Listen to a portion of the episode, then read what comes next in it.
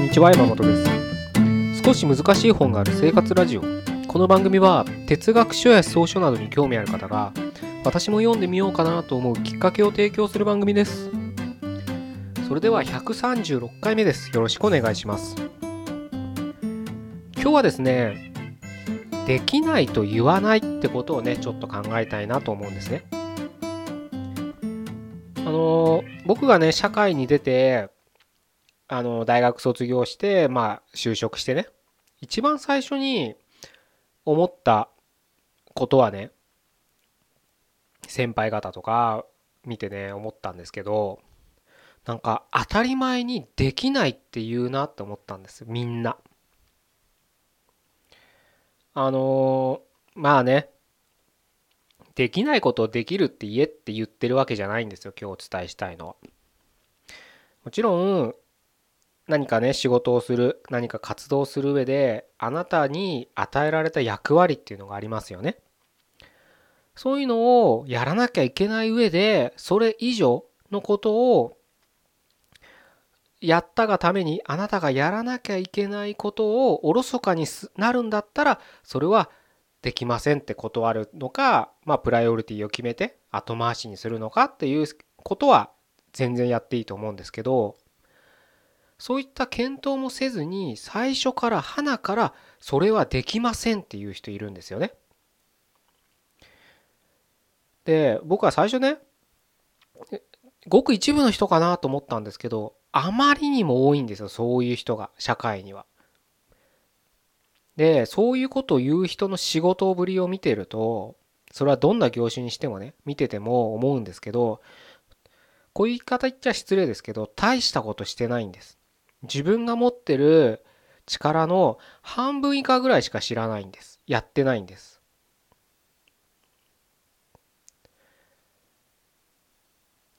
頑張るっていうねことをねだからね仕事はそういう人たちの頭の片隅にあるのはただ行ってるだけ会社に行って月日を時間をただ経過して給料をもらうっていうことしかないんですだからいかにね手を抜くかいかに頑張らないかいかに自分に面倒くさい仕事が回ってこないかばっかりに意識があるからそれはできませんって平気で言うんですよ。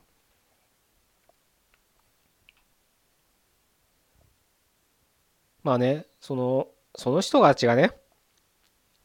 その人生というか仕事に何を重きを置いてるのかっていうのは僕には分からないですけどまあ大体今言ったようにお金しか重きを置いてないからそういうことが言えるのかなと思うんですね。でもね長い人生ねそれは自分で起業しようが誰かに雇われようが長い人生のほとんどは仕事をしてるわけです人間っていうのは。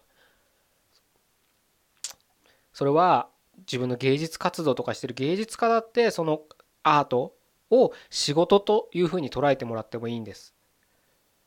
サラリーマンだけが仕事してるわけじゃないです。主婦だって仕事してます。芸能人だって仕事してます。政治家だって仕事してます。そういった意味で人間の活動を見てみると人生の大半は仕事をしてるわけですよ。その仕事に対して最初からもう楽をしようただ時間だけを潰してお金だけが得られればいいっていう思考で生きてる人っていうのはお金だけ仮に手に入ってもずっと不満がつきまとう人生になるんじゃないかなと思うんですね。だからサラリーマンってそういう人が多いんですよ。本当に本当にライトに言いますからねできませんってやりたくありません的に言うんです。で人に助けを求めるのは全然いいんですよ。その自分のキャパを超えてるとか知らないこととかだったら。でもまずその前にやりたくないがあるんです。それで人に助けを求めるから助けられた人からしてみたらそんなの自分でやれよって気持ちになるんです。で上司とか、ま、同僚でもいいですけどいやそれはちょっと頑張ってやってみないかみたいに言われるとむくれるんですよねそういう人って。年がいもなく。いません？そういう人あなたの周りにも。それはね子供だ二十歳そこそこだからとかじゃないんです。304050になってもいるんですよそういう人って。まあそんな人の人生なんでね。まあ、僕らがどうこうね言うべきではないんですけれど。他人はね鏡ですから。反面教師になり得ますから。自分がそういう人を見て嫌悪感を抱く。何なんだろうあいつって思うんであれば自分にそれを振り返ってみた時に自分にそういうこと自分はねそういうことをしてないかっていう時のね鏡にしてほしいんですよね。前何回か言ったかもしれないですけどどんなに嫌な仕事でも今自分の持てる力を全力で出し切るってことは次につながるんです。それは次の会社に転職する次の何か違う部署に行くとかね違うプロジェクトが始まるとかわからないですけれど絶対次につながるんですでも今嫌だからって手を抜くやつはそれまでで終わるんです。どんなね人生に目標があるのかわからないんですけれどもし何かを成し遂げたいとか今よりもっと自分を高めたいとかそれこそ豊かに生きたいとかね。豊かに生きるってなんだろう幸せに生きるっていうのは楽して幸せなんか手に入らないですからね絶対。現にそれが証明されてるわけじゃないですか。楽してる人は幸せになってないはずですよ。あなたが誰かしら憧れを抱くスポーツ選手歌手、芸能人芸術家うんなんだろう起業家。絶対そういう人たちは頑張ってますから。自分を乗り越えようとしてます。今の自分を。なので決してできませんって言わないんです。できなかったらできない方法できるようにする方法を考えるのがそういう人たちなんでそういった時にじゃああの人の助けを借りようって言って仕事を頼むってことは当たり前にあるんです。